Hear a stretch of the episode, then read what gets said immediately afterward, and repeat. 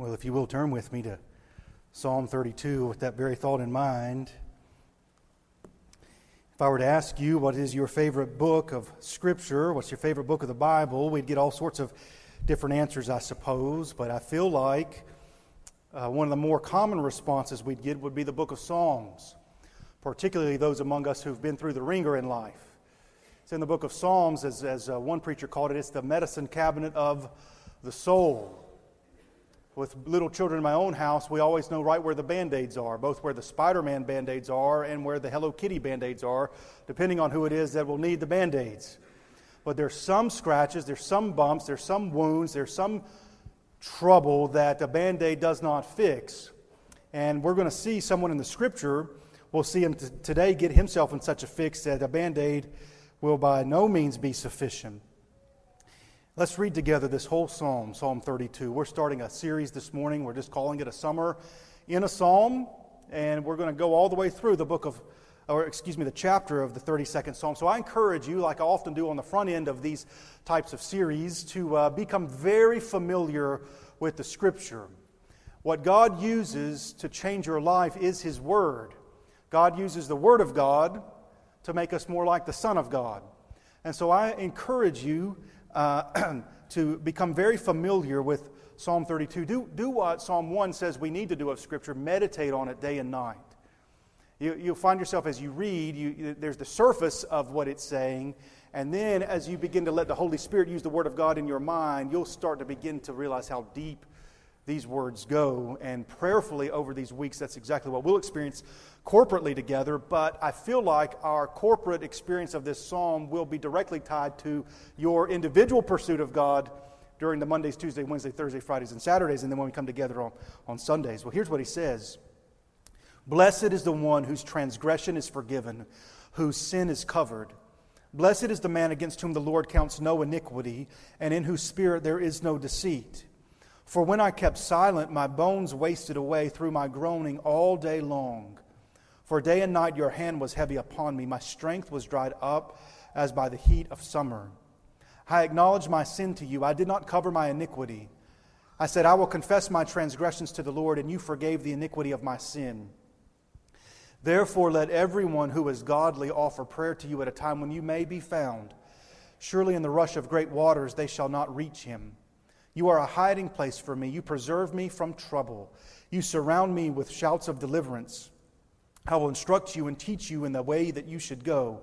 I will counsel you with my eye upon you. Be not like the horse or mule without understanding, which must be curbed and bit with bit and bridle, or I will not stay near you. Many are the sorrows of the wicked, but steadfast love surrounds the one who trusts in the Lord. Be glad in the Lord and rejoice O righteous, and shout for joy, all you upright in heart. Let's pray together. Father, in these few moments that we're together like this, as a church family with your word open before us, we're, we're asking you to speak clearly to us. I believe this is a word that every dad in the sanctuary needs to hear, every man needs to hear.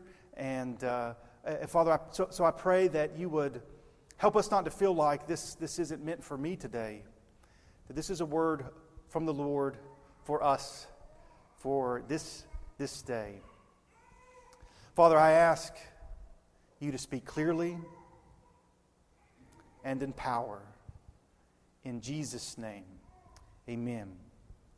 Well, one of the great blessings we have in the Psalms is not only De- uh, David's sort of his diary, his record, but also God has preserved many of the historical situations that David found himself in, which led to the writing of certain Psalms. And that is certainly the case with Psalm 32. There is a specific instance in David's life that after he had experienced it, he wrote this psalm. Now, uh, the very first word of Psalm 32 is the word blessed.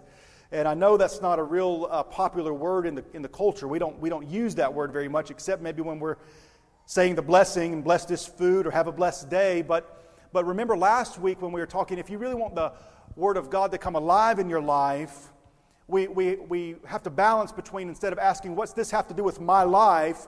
We got to flip that on its head and say, what does my life have to do with what He says? He's the Almighty, He's the Creator. Now, God's Word has all sorts of relevance to our life, but in humility, we want to come before Him and ask Him, What's really important to you? What, what, what is it that you would have to say to, to us? And that brings me back to this word. This word, blessed, is the word that God uses to put on a person's life when He says, That's a person's life that I approve of. The word really uh, literally means happy. And what do we always say we want for our children? We want them to be what? Happy. But it goes deeper than that. It, it's, it's a word, and you remember in the Sermon on the Mount, Jesus said this word over and over and over. He said things like, Blessed are the poor in spirit. Theirs is the kingdom of heaven. Blessed are those who mourn. They shall be comforted. Blessed are those who hunger and thirst for righteousness. So, so what God's saying is, if you want to be happy, here's how to do it. Now, if you ask most people how to be happy, they give you all sorts of answers. Be healthy and then you'll be happy. Or be wealthy and then you'll be happy. Or be get this job and you'll be happy. But, but interestingly enough, the scripture says, happy is the one whose transgression is forgiven. You don't hear that very much, do you? So, so we'll, what, what I want to do for a few moments is go to, you see there in the scripture or on the screen, 2 Samuel 11 and find out some of the background for when David wrote this. So if you're in Psalms, just go towards the front of the Bible, a little few books, 2 Samuel chapter 11. Because David is talking about how to be happy in response, actually, after the most unhappy season of, of his life, the most difficult experience of his life the, the time in his life where he walked a path, if we go back to the video, that, that he does not want his sons to follow. So 2 Samuel 11, if you want to read along, we're, we're going to talk about an anatomy of a moral failure. We have many popular uh, TV shows, I think, on, uh, that talk about a crime scene investigation today. Well, we're going to do a, a, kind of a sin scene investigation, pick up the pieces, and, and on, on, want to be able to say two things as a pastor. One, we need to read this in order to protect us from the, from the ditch of sin that David finds himself in. Number one, want to, on the front end, be protected. Number two, if it so happens in our lives we find ourselves already in the ditch, we want to see how God will restore us out of it. So, does that make sense? Uh, God wants to say two things. Here's how do you keep out of this trouble, or if you happen to find yourself in this trouble, here's the way out of it. So let me give you the, the, the scene, all right? If we, we don't have yellow tape around this text, no crime scene tape, but here's what the Bible says it says, In the time of the year, springtime of the year, the time when kings go out to battle, David sent Joab. Now, as, as we go through this narrative, I just want you to mark in your mind where David went wrong, the mistakes that David makes. How does he get in the pit? So, so here's, here's, here's how we start. In the spring of the year, the time when kings go out to battle, David sent Joab. Now, who's the king? David's the king. All right, so just a real clear hint we already made a mistake. Listen to it again. In the spring of the year, the time when kings go out to battle, David sent Joab and his servants and all Israel with him and they ravaged the Ammonites and besieged Rabbah. But David remained in Jerusalem. Now it happened late one afternoon, David arose from his couch. And he went up on the roof of the king's house to walk. And while he was on the roof, he saw a woman bathing. And the woman was very beautiful. So David sent and inquired about this woman, and one said to him, Is this not Bathsheba, Eliam's daughter, the wife of Uriah the Hittite? So David sent messengers to her and took her, and she came to him, and he lay with her. Now she had been cleansing herself from her uncleanness. The Bible has some irony to it at times. And she went home and she conceived, and she sent word to David saying, I am pregnant. So David sent word to Joab saying, Send me Uriah the Hittite. Now we're going to study in the coming weeks what follows, but we've got enough of the sin scene to investigate for our purposes this morning. So, again, here's how to stay out of the ditch. We'll say, don't repeat what David did. Number two, it may be true as we study some of these things, you say, well, I've kind of repeated some of these things. Good news is the whole psalm is about how to get out of the ditch. Blessed is the one whose transgression is forgiven. And oh, by the way, the Bible says we've all got transgression. So let's talk about it for a moment. What, what are some of the things that David does, the mistakes he makes, the wrong turns that he takes? He makes a series of, of blunders, and they intensify. Uh, so, so, quick repentance is a blessing in your life. The Holy Spirit, when He gets a hold of you and says, What you just did is wrong, don't ignore Him, because if you continue to resist His saying that you need to turn around, you need to back up, you need to, to, to, to repent, the further you go in not repenting, that's called pride, say, No, no, I'm going to keep going my own way, the worse it will get for you. And oh, by the way, the worse it will get for others, because we do not sin unto ourselves. There are consequences for our actions, and David doesn't even have any idea what he's open and how it will transpire. And Uriah, who's off, by the way, where David's supposed to be with the army fighting, he doesn't have any idea what's coming down the pipe as well. So let's just talk about it for a moment. That uh, uh, these four things, if you want to follow along the outline, I'll just give them to you. Is there's the first thing that David does. Number one is David withdrew from his responsibility. David withdrew from his responsibility. If you have a Bible, just take it and uh, just go back uh, to, say, 2 Samuel chapter 8. And we're not going to read all these. I just want you to see something. A, this happens in a particular season of David's life. 2 Samuel chapter 8, I don't know if in your Bible you have headings, these titles, to kind of tell you what the whole chapter is about. If you look at 2 Samuel chapter 8, in my Bible, here's what it says David's victories. How many of you have a heading kind of like that? You look down in your Bible, it says something like that David's victories. Chapter 9, it says David's kindness to Mephibosheth. David's, that's when uh, the crippled son of Jonathan is brought in, and it's a great picture of God's grace towards us that he sits him at the table and he treats him as his own son. So, so uh, that's chapter 9. D- chapter 10, David defeats Ammon and Syria. So you see that. Those are the, those are the preceding three chapters. Quick question when we get to 2 Samuel 11, has it been going really, really well for David, or has it been going really, really not so well? Well, the answer is it's been going great. David's in the best season of his life. He's at the zenith of his kingship. Now, if you've studied his life, he's had a whole lot of difficulties back then. It began when Samuel came to anoint the king, one of Jesse's son, and they didn't even bring David to the anointing because they said, well, he's certainly he's not the one who's going to be king. He's out keeping the sheep.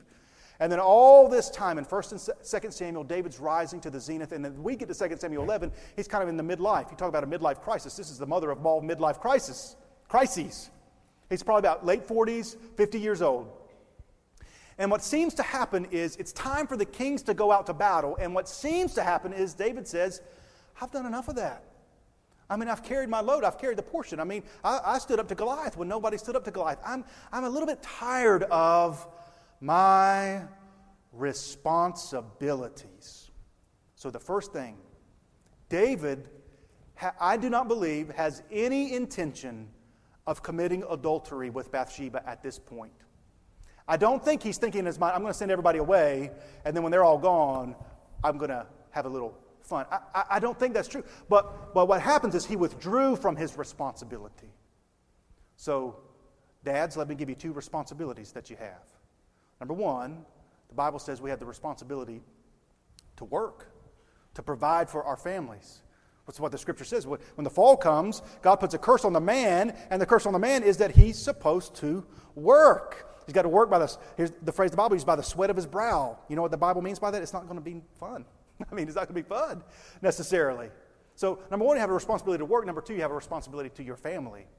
That, those are your primary responsibilities. Do you know what um, a lot of men face the temptation? They don't want to work and they don't want to be responsible to their families. I mean, you take those two things, a lot of the defining issues that men face today in the culture stem from those two, uh, wanting to withdraw from that responsibility. Now, mistake number one David withdrew from his responsibility. Here's what the Bible says The time of the year when kings go out to battle, David sent Joab. And it's nothing against Joab. I mean, if you study 1st and 2nd Samuel, Joab is, uh, he's kind of a bad dude. I mean, you read, read about his life. I mean, if you're going to have somebody lead the army into battle, Joab's a pretty good pick. I mean, this is a violent man. I mean, this is a guy, if you get in a fight with any, you would never do this with any of the Old Testament saints, you don't want to pick Joab. I mean, he'd have you on the ground begging for mercy in a heartbeat. And, and, and, it goes fairly well. Did you see what the Bible says? They ravaged the Ammonites. What does that mean? I mean, it wasn't even close. It's like if I got in the ring with Mike Tyson, he'd, he'd ravage me, right? Uh, so, so on the surface, it seems like it's not an altogether bad decision that David's made. He, he sent Joab. And notice number two is David disconnected from accountability. There's one man strong enough, powerful enough, influential enough in Jerusalem to talk to David man to man, face to face, eye to eye, and he is, oh, by the way, Joab, and David just sent him away. Now, there is not a man on the planet today that does not need to live under the authority of Scripture and the accountability of other men who love the Lord. It, that person does not exist. Now, most men, we like to pretend that we are the exception to that rule. But David doesn't just send Joab, he sends all his servants with him and the rest of Israel. So what happens is he's got no accountability in his life. Nobody's keeping tabs on him. Nobody's, nobody is uh, uh, uh, understanding how he's using his time. Or is there? Is there one who still sees everything David does? Who is there one who still knows how he's using his time? Is there one who still knows what's going on in his heart? The answer to that question, of course, is yes. It's the Lord. And so no man wants to get uh, too far removed from the, from the understanding that he is accountable unto the Lord. Now, you can ignore that your whole life, but there will come a moment of your existence that you'll stand before him and you'll realize the weight of what I'm saying. You are accountable unto the Lord with your life. In fact, I think. Um, as I've studied Scripture, when we stand before Him, the first question He will ask us is, What did you do with my son?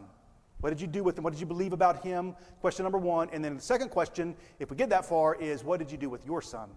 And those two things go, uh, they, they have a deep connection with one another. What did you do with your, what, what, did you do with the Son of God? And then how did you lead your family? So, so David disconnects from accountability. Everybody else is gone. And then you read the next phrase. Here's what happens. You remember what the Bible says? It's not good for man to be what? Alone the next phrase David arose late from his couch, late one afternoon from his couch. Do you know what most men become if they're disconnected from accountability? Couch potatoes. Just sitting around, man. David, David's, David's tired from not being tired. He, he's, he's got the remote. He's just vegging out. He's got it in his mind. Now, now listen, David, David's done a lot. And this thought suddenly sneaks into his mind. Here it is. And it'll come to you, men, as well deserve a little break. You deserve a little vacation. You, des- you deserve just a little bit of, of, of leisure, just a little bit of free time, just a little bit of let your guard down. Now, question What season of life is it that the Bible says that we can let the guard down? There is no season of life like that. In fact, when you feel like you're in that season of life, here comes what the Bible says the enemy prowls around like a roaring lion, seeking whom he may devour. And uh, he, his eyes get big, I believe, the enemy, when he says, There's a man who thinks that he can let his guard down. He removed himself from responsibility, he disconnected from accountability. So, just a real quick question, men, particularly for you on Father's Day, is do, is do you have a sense of accountability in your life? Do you have, do you have another man who knows what's going on? Uh, uh, I, I, suggest, I think it's always a good idea for uh, a group of three men to meet together. Take that from the book of Ecclesiastes. It simply says uh, three cord strands not easily broken. I'm thankful here at the church to have two other pastors, and we get together on a regular basis and pray together, and encourage one another. Uh, uh, we, we, need, none, none of us doesn't need this because this is what happens. We just kind of check out spiritually. This, this is the, the theme through the scripture for, for men in particular is they just abdicate, excuse me, abdicate their responsibility and then their, then their accountability. So it's, it's, it happened it happened late one afternoon when David arose from his couch. Can you picture him probably stretching, yawning? He's not tired from activity, he's tired from not being tired. He's not done anything. So, so he's yawning, and then he just says, I'm going to take a walk. So he walks on the roof of the king's house, and there he saw from the roof a woman bathing, and the woman was very beautiful. So we've taken some steps, we've taken some missteps We've already done two things, two things, two, two mistakes David's already made. The mistake doesn't happen in this moment, the first mistake rather. He's been set up for this moment by these other things. So let's go to number three. Is David's going to linger, linger in temptation? Some people say they can't memorize scripture. Uh, but let me give you a real simple Bible verse to memorize. We're all going to leave here knowing a new Bible verse. You ready for it? Flee, everybody say flee. Sexual immorality. Flee sexual immorality. See, now you know a Bible verse.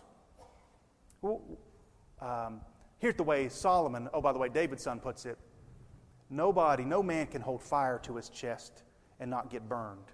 Some men think they can do this. Some men think they can linger in temptation, particularly of a sexual nature, and uh, I'm not going to get burned. You're going to get burned. Okay, that's what, what the Bible says. And the longer you linger, the greater your chances for failure. That's why the Bible says in this issue, sexual immorality, you flee. Now, you'll notice that David does not flee. The woman's bathing, and the woman was very beautiful. And David sent and inquired about the woman. He got to ask the question why, why even do that? You, you, begin to see some things ticking on in David's heart and mind that are not healthy. I'm just going to inquire. It seems harmless, doesn't it? Well, well what's he going to do with the information? But what, why does he even need to know? Now, you need to go back to number two some accountability in your life I think it's a very healthy rule, an unbendable, unbreakable, unshakable rule. Are you ready, men? Here's, here's something I read Billy Graham said. So I've just I tried to adopt it in my own life.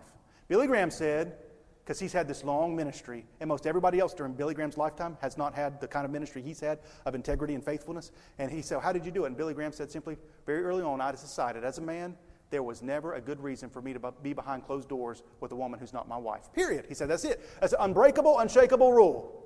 So you, you take that rule, men, and you put it in your life. There is no good reason, no good reason to ever be behind closed doors with a woman who's not your wife. I know on June the 16th, Julie and I celebrated our 11th anniversary yesterday. When I stood there and said yes to her, I said no to every other woman on the planet. That's what marriage is. That's what it means. Now, David's up on a rooftop and he begins to linger in temptation and he says, I just want to find out a few things about her. What, what, does he need to know? He doesn't need to know anything. But he's, he's, some, some things are starting to go on into his mind.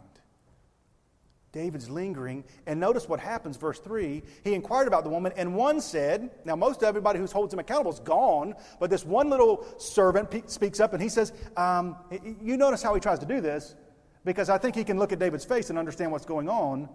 Is not this Bathsheba, the daughter of Eliam, the wife of Uriah the Hittite. So he's lingering in temptation. And then I got a little mathematical equation for you on the screen. Desire plus opportunity equals disaster. A very important passage of scripture is in the temptation of Jesus. If you remember this, the devil comes with him at three temptations. Everyone is very quick. Um, excuse me, Jesus' response to every temptation is very quick meaning he doesn't linger in temptation. The devil says, for example, turn these stones into bread. And Jesus said, It is written. All three temptations, that's how Jesus deals with it. How can a man, how can a young man keep his way pure? By guarding it according to your word. And then at the end of the temptation, here's what the Bible says the devil left him for a more opportune moment.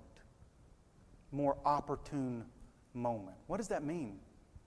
I, I think part of it's the, the equation that I've put up on the screen for you is there's a, a time where two things collide and it results in disaster. Those two things are desire and then their opportunity. So let's use it in David's case. He's got a desire. From, from some of the things that he's already done, David shows that uh, he's not responsible and he's not accountable, and there begins to well up in him. Again, I don't think he went on the rooftop saying, I want to go find a beautiful woman bathing but there's something lurking in him. And then comes an opportunity, and I think David begins to put these things in mind. Nobody's around. Oh, and these familiar phrases. Nobody's going to find out. It's just one time. And the longer you linger and the longer you listen, the worse it, it gets. So now he's got desire and he's got opportunity. And And as I've thought about this scripture, I just want to say one more thing. I think something else might be going on in David's heart. Now, you listen to it again. In the spring of the year, the time when kings go out to battle, David sent Joab, and they ravaged the Ammonites and besieged Rabbah. In, other words, do you suppose it might be true that in and around Jerusalem, the reports come back and the army's going really, really well, and then they begin to say, but David's not with them, is he? David's not. Who's leading the army? Joe, Joe, Joab's leading the army. Have you ever seen it in the NFL when the starting quarterback goes down and the backup comes in, and then the backup leads them to victory? Or the Super Bowl? How do you think that makes the starting quarterback feel? You, remember, it's not too far removed from this is the song, number one on the charts of Jerusalem. Saul's killed his thousands, David has killed his tens of thousands. David is our hero, David is our champion. He defeated the Philistines. And wait a minute, they ravaged the Ammonites and they've laid siege to Rabbah, and David's not even with them. Maybe, maybe it's been Joab all along. Maybe David's not all he's cracked up to be. And that wound comes in his heart. And I think, I think, as I've thought about the scripture, I think when David's up on that rooftop, he goes up there moping and pouting and feeling sorry for himself. And when that happens in a man's heart, that goes back to this desire and opportunity, meaning disaster. Because now he feels like he's a victim. Oh, brother, can the devil work with that kind of mindset? I've been victimized. And you let, this, you let the enemy get that kind of clay to work with, and he will create a catastrophe to the nth degree. So, so another thing I think might be coming to David's ears after all you've done, and now, and now Joab is out there. Maybe you deserve this. Maybe you deserve this. Now, before we lay all the culpability on David, let's get our full picture here. There's a woman bathing where a man can see her. And that's not wise. Do you know what? I don't know if you, uh, I don't know if you men know this or not. There are some women in the world who desire to be desired. And it's power to them. And now notice what it says. Now, now David's, we've been talking about David. David sent for her, and she, here's what the Bible says she came to him. Now, that Hebrew there, uh, let's just put it this way she's a willing participant in all this that's going on. The Bible says David was a man handsome in form and appearance, and, oh, by the way, he's the king. He, and so to get his attention, I think it does something in her heart. That's a wicked thing. It's an ungodly thing. Now her husband's out there fighting with the army, and but now she's got attention of the king of, this, uh, of, the, whole, of the whole country. And so, number four, we'll go on and speak about number four. We're talking about the anatomy of a moral. How do we get there? And, and isn't it true we can turn on the television constantly? We're seeing this whole. This, I mean, this is this story is thousands of years old, but it's constant. This politician, this athlete, so on and so. I mean, it's constant. This, this is still going on. And number four, David ignored potential consequences. That goes back to the to the nobody's ever going to find out. Nobody's going to know. No, no, in a moment, this seems like a good idea.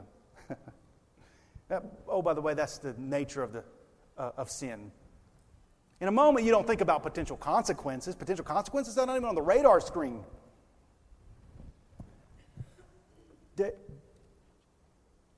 She sent messengers and took her, verse 4, and she came to him, and he lay with her.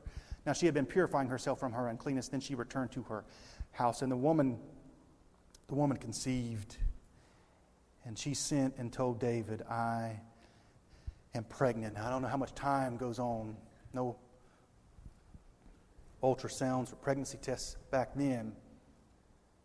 So a period of time's going on, and, and now David's realizing these potential consequences that I ignored are now right in my face.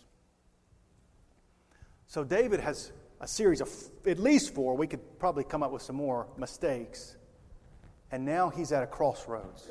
What am I going to do? Am I finally going to come clean? Am I going to repent? Am I going to turn to God? So David sent word to Joab and said, Send me Uriah the Hittite. And we'll pick up here next week because um, David begins to do something that most people try to do. When it finally, the, their sin meets them face to face, he's going to try to go to that crime scene, take his mop bucket, take his rag, take his, um, take his uh, Pine-Sol, soft scrub, and he's going to try to clean this whole mess up. But there's one thing David's not counted on in his equation, and that's this good old boy, Uriah, who will not fit into his wicked cover up scene.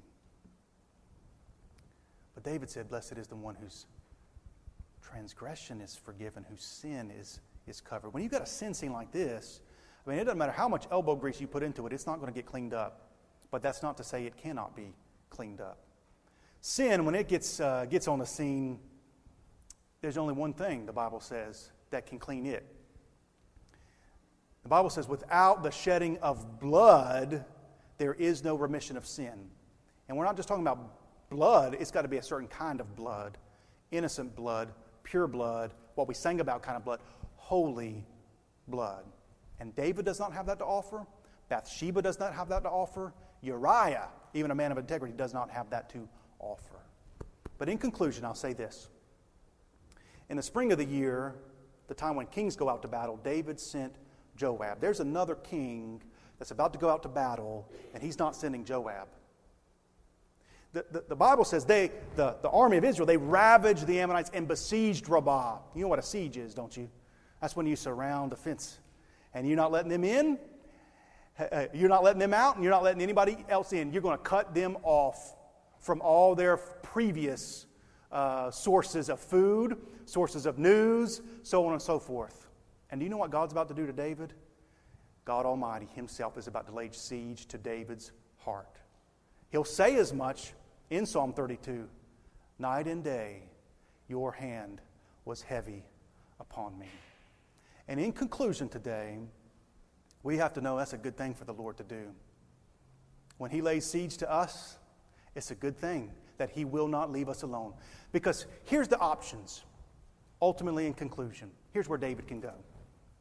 Number one, he can say, This isn't sin. This isn't wrong. I can do what I want. I'm a grown man. I'm the king. I can do what I want to do when I want to do it. And that is pretty much the, the consensus opinion in the culture that we live in. This isn't sin, and who are you to tell me that it's sin? I'm not telling you it's sin. You read the last verse of chapter 11, and the thing David did was evil in the sight of the Lord. That's who you're going to be responsible and accountable to. Number one, David can say it's, it's, it's no sin. Number two, this is actually the option David's going to try at first, is he can try to make amends himself try to work it out, try to, try to, try to absolve it, try to, try to lay the blame now on Uriah and bring him home. That's going to be his plan. He's going to bring Uriah back from the front, and Uriah's going to come, and everybody's going to see Uriah's come. So when this baby is born, so many months from now, they'll put two and two together. Oh, I remember Uriah was on leave, and now, okay, now, okay, we got it. That's his plan. But I'll tell you, you take those two plans, you take away the first word of Psalm 32 blessed, happy. That just went out the window. That's what David's saying in Psalm 32. Now, you can try to be happy and not call it sin. It may work for a season. Number two, you can try to work it out, absolve it, and that's not going to work either. That's why David said, Blessed is the one whose transgression is forgiven, whose sin is covered. Let's stand together. Have our time of invitation.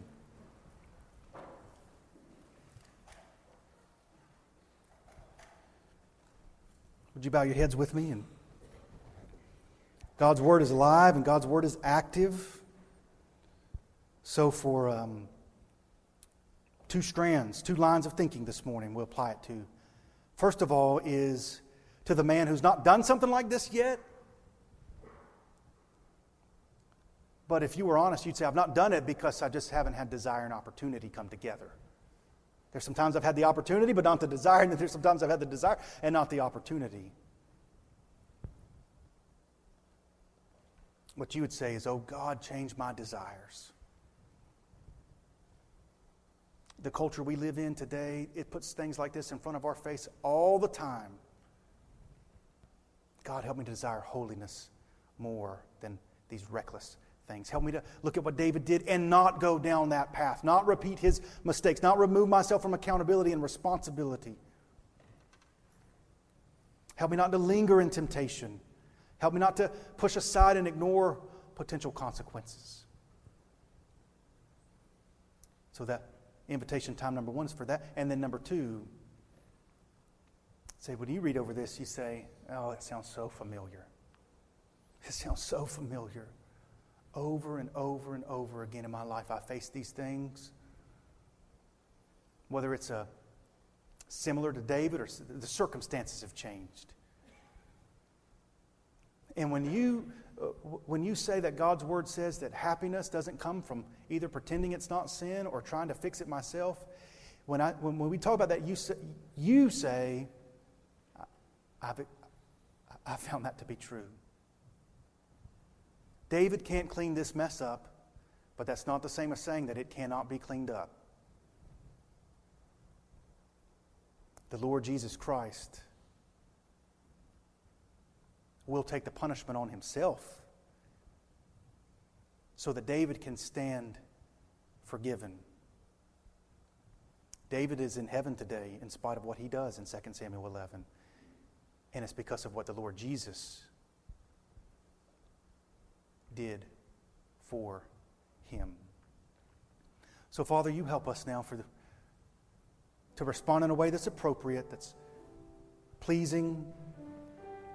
Father, I pray you'd guard the men that haven't fallen into this kind of ditch from any desire to, to peek over the edge. And for men who have been or are in the ditch this morning, I pray that they understand the grace of God can bring them up out of it. And no man warns as strenuously and as strongly about the dangers of that ditch than those who've been rescued out from it. So, Father, we thank you for the Lord Jesus. That's by grace we are saved through faith, it's not by works. Help us to respond now in a way that's pleasing. In Jesus' name, amen.